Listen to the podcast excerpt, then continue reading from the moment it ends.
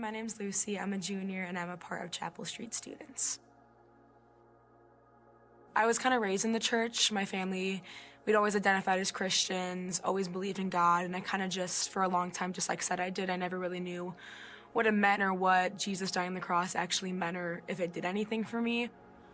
Life at that time was fine until about fourth grade. My dad had passed away, and that event of my dad passing was kind of the big, I guess you could say, road bump in my faith. Seventh and eighth grade of middle school, I was just living as like a normal middle schooler. I was going through a lot of insecurity issues. I was so sad and like just at such a horrible point in my life with depression and anxiety there would be days I just like couldn't look at myself in the mirror. Feeling of like looking at myself and like that person in the mirror is different than like the person that I actually am. You look at yourself and you hate yourself. Depression, I kind of think of it as like you're stuck in this box and you like yourself, you're trying everything to push yourself out of it. But no matter what you do, even if you put yourself push yourself outside of that layer, there's another box right outside of it. Like it's a constant, everyday, ongoing battle. When quarantine had hit, that's when my depression I felt like was taking over every single part of my body. I couldn't control anything I was doing. It was just tears and anger every second of every day. I was at the point where like I just wanted it all to stop. I remember I was laying in bed. It was probably 2 3 in the morning and I was just laying there with my thoughts, bawling my eyes out crying. Those bad thoughts were like hitting extra hard that night and the thought of actually doing something to harm myself had never really been super big until that night. I had tried everything. I had gone to therapy, nothing was working. So I prayed to God and I was just like, I don't even know if you're real or what's going on, but like this is like my last chance. Like this is my last shot. And if this doesn't work, then I just don't think that like I'm meant to be here anymore. I just remember like just laying there after I had done praying and I just felt this random like wave of like calmness come over me. With dealing with depression anxiety, I always have like this heavy pit in my stomach that like something bad's gonna happen. And I remember for the first time in months, like that feeling that was in my stomach and my chest, it had just like been like lifted off of me.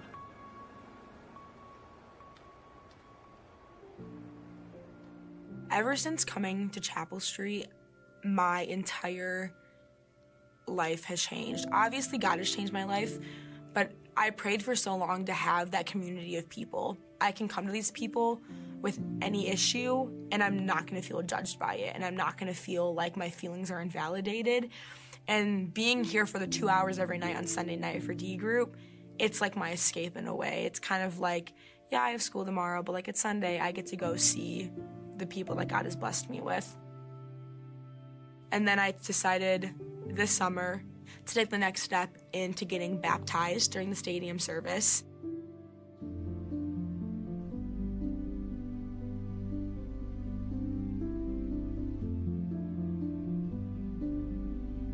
Just standing there, like after I'd been baptized and standing there with some of my best friends, this wave of emotion coming after me because I was like, if you didn't have God, Lucy, like you wouldn't be standing here right now. Like you wouldn't be here right now.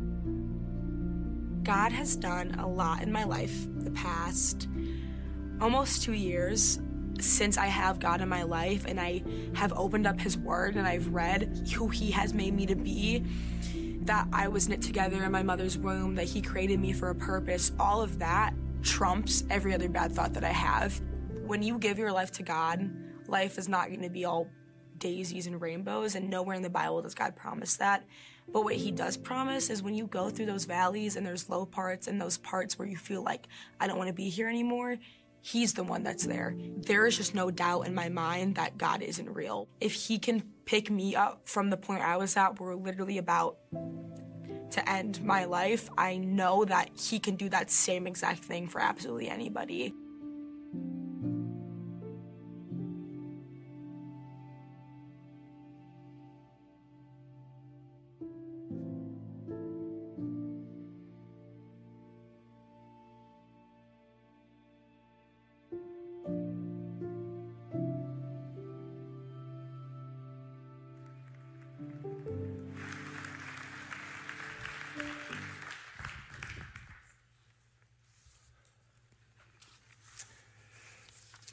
Take a moment and pray, okay?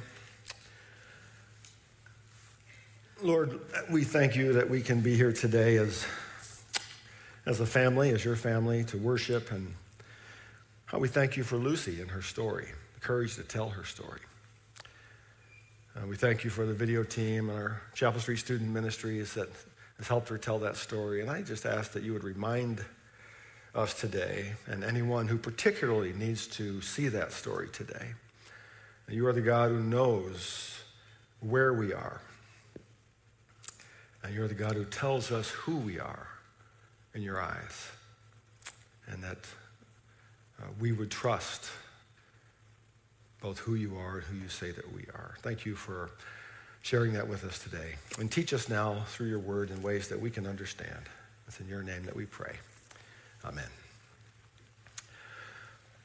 Well, as a culture, uh, we love to ask what some people call mega questions. Now, a mega question is just a question to ask who or what is the greatest, who or what is the most important thing. And we ask these kinds of questions all the time, don't we? Like, who is the greatest quarterback? Who's the GOAT, right? Is it Tom Brady? Is it Peyton Manning? Is it Aaron Rodgers? Sorry, that's the only picture I could find of uh, Aaron Rodgers. or we think maybe, what's the greatest movie of all time? You know, is it Shawshank Redemption? Or is it maybe The Godfather? Or going way back, Citizen Kane? Or the runaway favorite, The Princess Bride, right? That's my vote. Or maybe what's the greatest breakfast cereal? Just holler it out. What's your favorite breakfast cereal of all time? Frosted Mini Wheats, Cheerios, Lucky Charms. Lucky Charms. Okay, I found somebody made uh, an image of the uh, Mount Rushmore of great breakfast cereals, and here's what they had. They had Captain Crunch, Frosted Flakes, Fruity Pebbles, and Lucky Charms. And my boys would say, What about Cinnamon Toast Crunch? It's like the greatest. I would say, What about Alpha-Bits? Who, who's with me? Remember Alpha-Bits? I mean, you get sugar and education at the same time. You know, they don't make them anymore. They don't make Alpha-Bits anymore. So we have a whole generation of children who can't spell. now, the passage we look at today out of Mark's gospel also involves a mega question, a question about the greatest, the most important. Now, we're still in our series from the Gospel of Mark called Following the King. And we are now, if you've been following along, reading your Mark journal, uh, you know that we're now in the last week of Jesus' earthly life and ministry.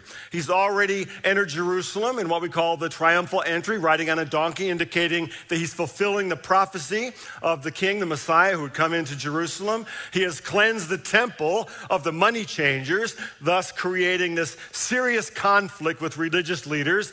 He's been questioned by a group of Pharisees and Herodians who are trying to trap him into saying something for which they can have him destroyed. So things are coming to a head. Last week we saw the trap question they presented was Is it lawful to pay taxes to Caesar?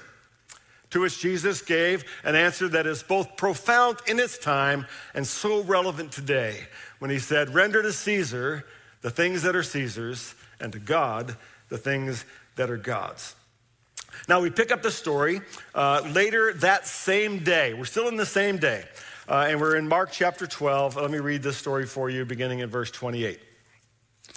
And one of the scribes came up, and we'll talk about this scribe in just a minute.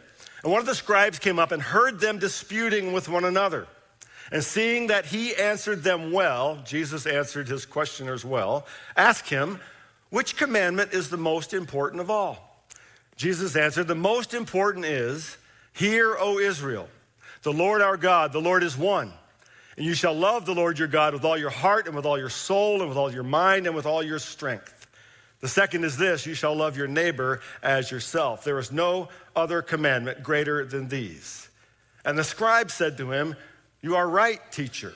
You have truly said that he is one, and there is no other besides him and to love him with all the heart and with all the understanding and with all the strength, and to love one's neighbor as oneself is much more than, the whole, than all whole burnt offerings and sacrifices. And when Jesus saw that he answered wisely, he said to him, You are not far from the kingdom of God. And after that, no one dared to ask him any more questions. Uh, most of us are familiar with at least part of this, uh, this story from Mark's gospel. It appears in several different versions in the different gospel accounts, but I'm going to begin unpacking it today with a curious question. This is a curious question. Years ago, uh, when our boys were quite young, one of them, who was only about five years old at the time, uh, piped up at the family dinner table, just kind of out of nowhere, and said, Daddy, are you the boss of our family? Took me by surprise, curious question. I had no idea he even knew what a boss was. He's like five. Maybe he heard someone at school say, You're not the boss of me, or something like that. And I also kind of knew that it was a tricky question. Because it wasn't a simple yes or no question. Uh, because if I said yes, I'd be sort of disregarding my wife's role and partnership in our marriage. If I said no, I'd sort of be abdicating my role as husband and father. And I could feel five pairs of eyes staring at me, four boys and my wife. Um, so I, I, just thought I should probably choose my words carefully. So I said something like, Well, I don't know that I would use the word boss, but I do believe God wants me to do my best to be a good leader uh, for our family, to protect and provide for you boys and for mom. Something like that. Well, he didn't look like he was terribly satisfied with that answer. And he thought for a moment and said, Well, if you are the boss of our family, why do you always have to ask mom? He said. Another curious question. Mark tells us one of the scribes came up and heard them disputing with one another, and seeing that he answered them well, asked him which commandment is the most important of all. Now, before we get to the question, I want to talk just for a moment about the questioner. Mark says this man is a scribe. Now, in that culture, a scribe was sort of half theologian, half lawyer. Uh, he was an expert in the Torah. Uh, the Old Testament law. And the scribe walks in on that contentious conversation where Jesus is confronted by uh, religious leaders who are his enemies and the Herodians, and they're trying to trap him. They're clearly trying to trap him to get him to say something that they can report to Rome or that will discredit him in front of his people. And he observes rightly that Jesus confounds them with his wisdom and with his intellect and with his wit. And that's what Mark means when he says, seeing that he answered them well. And then he asks the curious question Which commandment is the most important of all? Now, a couple of things here. Uh, why does he ask this particular question? What, what's his motivation? And I think there are two possibilities. Maybe he's still trying to test Jesus. Maybe he thinks he has a better question than the one about taxes and Caesar. What's the, what's the most important commandment? Or maybe he's heard Jesus respond to the trap question, to the trick question, and he's impressed. And so he gets Jesus aside and asks him a sincere question. And from the way the conversation goes, I would guess the latter, that this comes from a rather sincere place in this scribe. The question is which commandment is the most important of all? It's a mega question. Now, to us, it seems like a no brainer because we, you know, have the New Testament and we read about the question. But at the time, it was the source of a kind of endless debate among religious scholars. Rabbis and teachers of the law had determined that the Torah, which are the first five books of our Old Testament, contained 613 laws or commandments called the mitzvah, uh, the Hebrew word for commandments. And of those, 365 laws are negative. Do not do this. For example, do not take God's name in vain. We're familiar with that one from the Ten Commandments. There are others. Do not eat non kosher flying insects. That's one of them. It doesn't seem like that would need to be a law, does it really? But there's a third one. Do not eat raisins. I totally agree. Raisins are evil. And then there were 248 positive laws, things we, that, that God's people were to do. Respect your father and mother, also from the Ten Commandments. Leave the corners of a field uncut for the poor. Say the Shema twice every day. We'll talk about what the Shema was in just a moment. And the list expanded then from 613 to more than 1,500 laws and commandments in what was called the Mishnah, which was the oral tradition from rabbinical teaching. Rabbis would debate all the time, which were the heavy commandments and which were the light commandments in degree of importance. So it was common for them to debate this question which is the greatest, the most important of all the commandments? What really matters to God? What does He expect or want most of me? So it's a curious question, and it's a good question.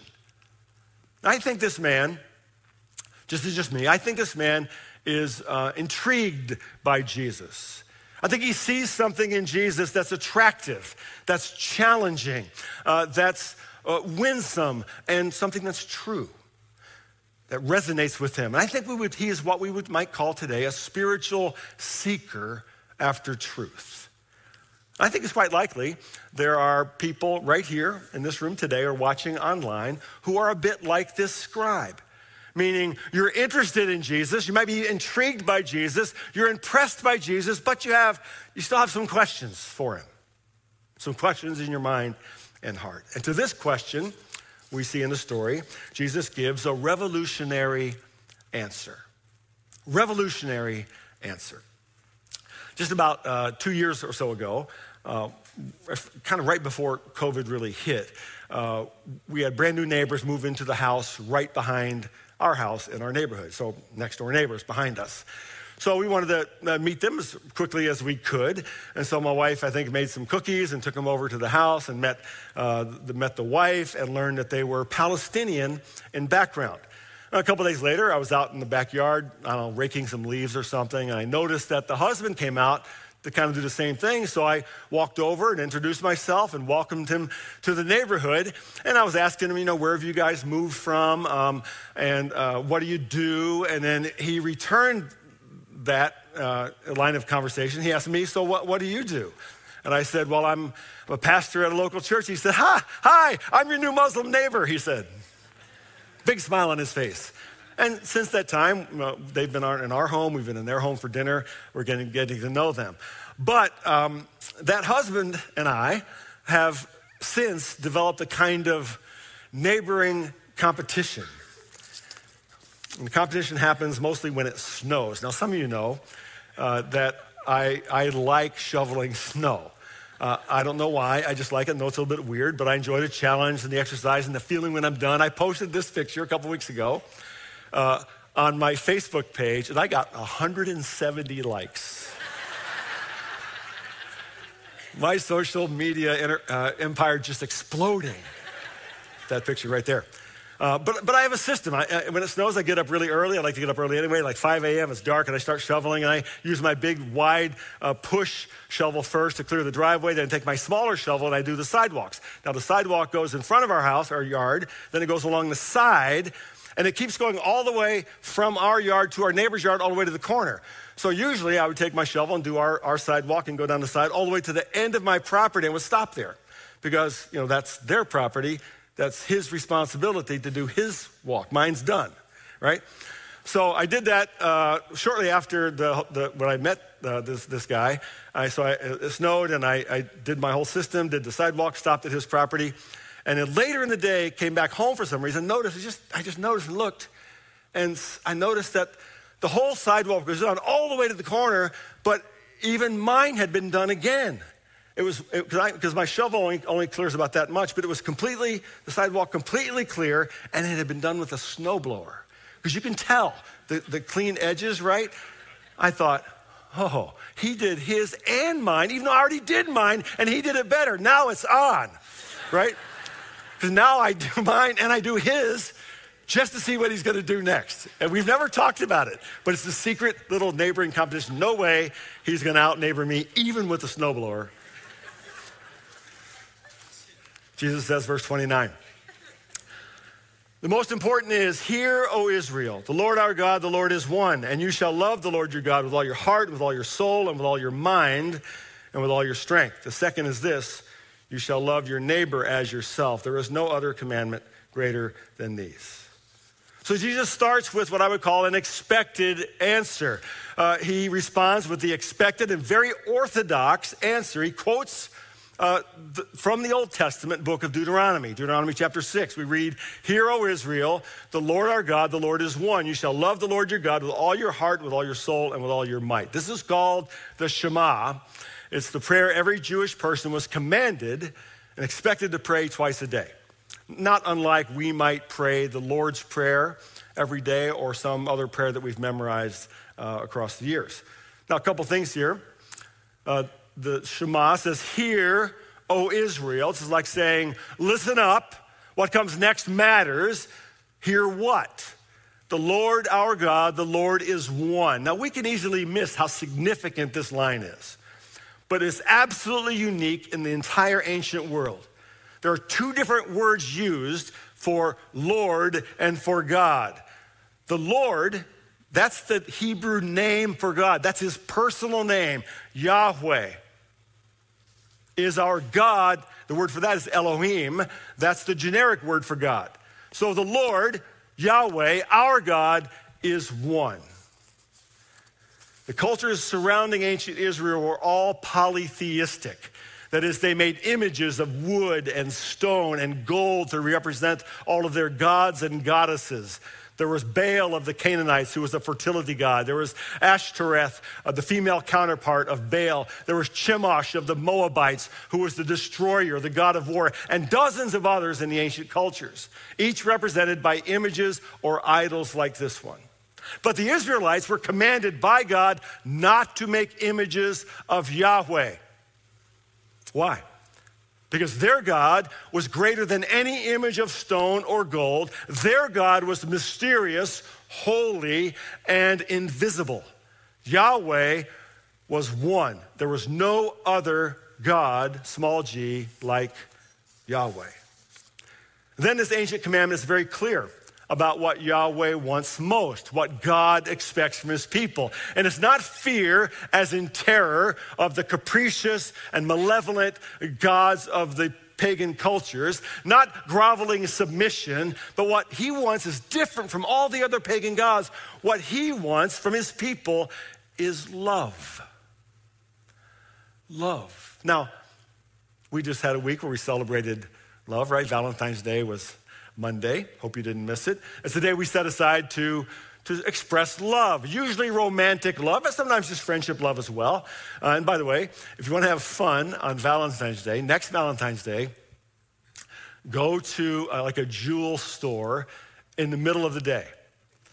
Just walk in and, and observe. It, you'll see, this, they're crawling, it's just crawling with men who are searching through the cards and walking around holding little things of flowers and candy, trying not to make eye contact with each other because they all kind of forgot. And I won't tell you exactly how I know that to be true, but I, I do. But what kind of love does God want? What kind of love? Jesus says, Love the Lord your God with all your heart. Now, we tend to think of the heart as the seat of our emotional lives, which is true in many ways, but in the ancient world, the heart was more than that was more than emotions. It was the center of one's being, what we, what we might call the self. Our emotions and our will, sort of the well of our inner being out of which all issues of life flow. Jesus continues, love the Lord your God with all your soul. Now, the Greek word for soul was psyche, from which we get our word psyche or psychology, and it refers to something even deeper than the heart. If we go back to the book of Genesis, God uh, breathed into Adam's nostrils the breath of life, Genesis says, and he became a living soul. The Hebrew word is nephesh. The soul is the uniquely spiritual dimension of every human being, the part of us that allows us to relate to the God who created us. Love the Lord your God with all your strength, meaning we are to love God uh, with and through what we do in and with our bodies. What we do, how we live, is to be an expression of our love for God. And then Jesus says, with all your mind. Now, if you were paying attention carefully, Jesus actually adds this word to the Shema. Mind is not in there in Deuteronomy. Jesus adds it, and this scribe surely would have noticed this because he was an expert in Torah. Jesus is saying we have to love God with our intellect, with our logic, with our reason, to love the truth about who God is. Now, this is significant. I want us to hear this today. Significant, especially in our modern culture, because our culture has generally accepted that truth is whatever we feel it to be, right? We think now with our hearts. In their book, The Coddling of the American Mind, the authors call this the untruth of emotional reasoning. And what they mean is when we determine truth by what we feel, God then can become whoever we want him to be. Like the guy who came into my office years ago. He had an affair with the secretary at work. She was expecting a child from that affair. He defended himself and justified himself to me by saying, Hey, God wants me to be happy, right? She makes me happy. I'm like, Ooh, no. No. Jesus is saying we are to love God with all that we are emotions, our will, our actions, and yes, our minds. That means learning who God is in truth. But Jesus is not finished here. That was sort of the expected answer for the scribe, but he goes on to give an unexpected answer, verse 31. The second, the guy only asked him for one. What's the most important? Jesus gives a second. You shall love your neighbor as yourself. There is no other commandment greater than these. Now, here he jumps to another Old Testament passage, Leviticus chapter 19, where we read, You shall not take vengeance or bear a grudge against the sons of your own people, but you shall love your neighbor as yourself. I am the Lord. Now, you might remember that in Luke's gospel, chapter 10, another expert in the law, kind of like a scribe, asks a similar mega question to Jesus. He says, What must I do to inherit eternal life? And Jesus answers, What's written in the law? How do you read it? And the man then gives the correct answer, repeating the Shema. He says, You shall love the Lord your God with all your heart, with all your soul, with all your strength, and with all your mind, and your neighbor as yourself. Jesus says, You've answered correctly. Do this and live. But Luke continues and says, And seeking to justify himself, this man says, And who is my neighbor? And Jesus answers by telling a story. We know it as the story of the Good Samaritan, likely the most famous story Jesus ever told. I can summarize it. He says, A man is beaten, robbed, and left for dead on the side of a road. A priest comes walking by, super religious guy, walks right by the man. A Levite comes walking by, super religious guy, walks right by the guy. But a Samaritan comes by. And the Samaritan stops, cares for the man, binds up his wounds, puts him on his animal, takes him to an inn, slaps down his Visa card, says, Take care of anything he needs. Now we know the zinger in the story, right? Because the Jews despised the Samaritans. If Jesus told this story today, he might say, um, the, the hero of the story is a Taliban soldier, something that would shock us. Now, why would Jesus do? Why would he make the Samaritan the hero of the story? Three reasons, I think. First, because the man was seeking to justify himself. He knew good and well there were people he despised. He knew good and well there were people he was not willing to love. So he's asking Jesus, Where are the boundaries, Jesus? How far do you expect my love of neighbor to go? How much of the sidewalk should I shovel? And you can even see this at the end of that story if you read it when Jesus asked him, Which man was a neighbor to the one who was robbed? And the guy says, The one who had mercy on him. He can't even bring himself to say the Samaritan out loud. He wants to justify himself and he can't. He can't. Second, Jesus does this to make a point that loving one's neighbor does not mean just loving those who are like you. See, the ancient Israelites assumed that to love one's neighbor meant to love other Israelites, right? Makes sense. To love their people, people like them. And I think we do the exact same thing today.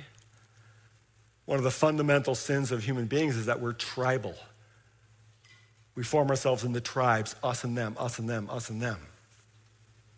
It's human nature, fallen human nature, but human nature. To like, to feel most comfortable with, to hang out with, to love those who are most like us. And Jesus is shattering that assumption. Who is my neighbor? It's my physical neighbor. It's people who live in my, on my street, uh, on my block, in my apartment building, in my dorm room. Yeah. People like me. But they're also my human neighbors, including those unlike me, even my enemies. You know, we all have someone. We all have some group that we find difficult to love, that we don't want to love. And that's why this is revolutionary. Have you ever noticed that the entire New Testament that we have, that we read week by week, was written in the context of the Roman Empire? That's the backdrop for the entire New Testament, right? One of the most brutal, dehumanizing regimes in all of human history. And yet, the followers of Jesus are never told to storm Rome, are never told to mount an armed revolution to change things. In fact, Jesus says, What? Pay your taxes, be a good citizen. What they were taught, however, was to love God and love their neighbor. Those like them, those unlike them, even their enemies in the midst of the Roman Empire. And guess what happened? The Roman Empire faded into dust. History. The church, however, is alive and growing all over the world 2,000 years later. Third, Jesus is saying that loving God and loving neighbor cannot be separated. Now, I think we have a tendency still to pull these two apart that Jesus says belong together. For example, some who call themselves Christians really like the loving God part. You know, go to church, study His Word, but allow themselves to pick and choose who their neighbors are. Others of us really like the loving neighbors part, but we like to pick and choose what we believe about God. To pick and choose your neighbor is, in biblical terms, injustice. You can think about that for a while if you want. To pick and choose your God, in biblical terms, is idolatry. You can think about that as well. It's why these two go together, and it's why, in the history of God's people, these are two of the greatest sins that God attacks and confronts idolatry and injustice because they belong together. And our vision here at Chapel Street is to be a family of neighborhood churches striving to, put loving God and loving neighbor together as they should be. But there's a third part of this story. I'm calling it a personal invitation. Verse 32. And the scribe said to him, You are right, teacher. You have truly said that he is one, and there is no other besides him. And to love him with all the heart and with all the understanding and with all the strength, and to love one's neighbor as oneself is much more than all whole burnt offerings and sacrifices. the scribe says, You're right, teacher. Good answer. It's almost funny when you think about it. He's talking to Jesus.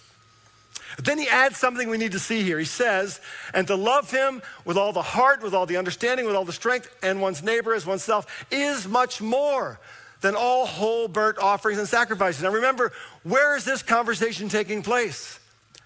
In the temple compound, at the very center of the ancient sacrificial system of Israel. The scribe is picking up the heart of what Jesus is saying here.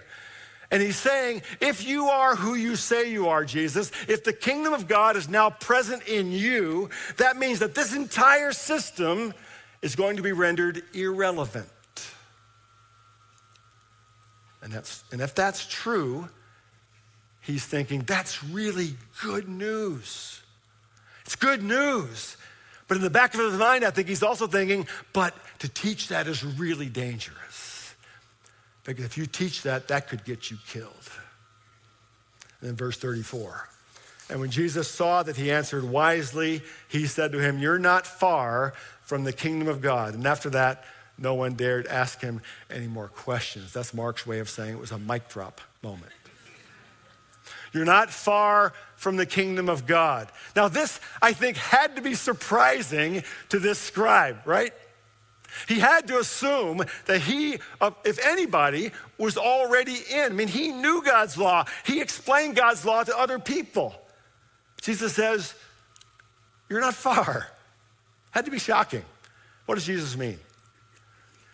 Well, remember, Mark began his gospel story in chapter one like this Jesus came into Galilee proclaiming the gospel of God and saying, The time is fulfilled and the kingdom of God is at hand. Repent and believe in the gospel. Now, what he means, we know, is that the kingdom had come in himself, that he is the gospel of God, the good news. He's saying this uh, to this sincerely seeking scribe. He's saying, You're curious, and that's good. You're impressed, maybe. That's good. You ask good questions. You're starting to understand. You're starting to get it. It's not about the temple, it's not about the sacri- sacrifices, it's about me. But you're not there yet, he says. I'm right here. You must follow me. Now, what I notice when I read this story is that it doesn't have an ending. This whole interaction ends with a giant question mark in a way. What did the scribe do? Did he put his faith in Jesus as Messiah and King? Or did he just say, hmm, interesting, I need to think about that and go back to being a scribe? Did he find himself in the crowd a few days later shouting, Crucify him, crucify him? We don't know. But today, the story is not about an anonymous scribe 2,000 years ago. Today, the story is about us. It's about you and me. Now, maybe you're here today, or maybe you're watching online because you're interested in Jesus. Something about him has impressed you. Maybe you're curious. Maybe you just have questions about him and for him. Maybe you're this close, but you haven't surrendered heart, soul, mind, and strength to Jesus as King. As King. Here's the thing Jesus is saying that to love God is to surrender to Him. To love God is to surrender to Jesus. To love your neighbor requires surrender to Jesus. Now, that surrender might be reluctant like C.S. Lewis.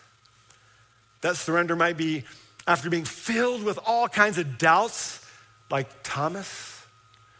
That surrender might be desperate, like Lucy and her story, or the dying thief on the cross. But that surrender must come. And he's right here. Would you bow with me as I close? Lord, how we thank you for your word today. We thank you for this ancient but so contemporary conversation. What do you want most from me and for me? How do we love you? How do we love our neighbor, even that one? What does it mean to surrender to you as Lord and King? Lord, I pray for those here today or who are watching online who are close, who are interested who are seeking, who are asking questions, who are so close. So, by your Spirit, allow them to open their hearts and open their minds to believe, to trust, to surrender, and to follow. These things we pray in your name. Amen. Just before the benediction today, just want to invite any of you who might have uh, been prompted by the Holy Spirit to surrender your heart to, to Jesus today as King. Just meet me down here in front. I'd love to encourage you, maybe pray for you. Uh, I'd be happy to spend that time with you. Receive now today's benediction from 1 Thessalonians chapter 5. May you go now in the name of our Lord Jesus Christ, and may the God of peace sanctify you through and through. May your whole spirit, soul, and body be kept blameless at the coming of our Lord Jesus. The one who calls is faithful, and he will do it. Amen. Have a great day.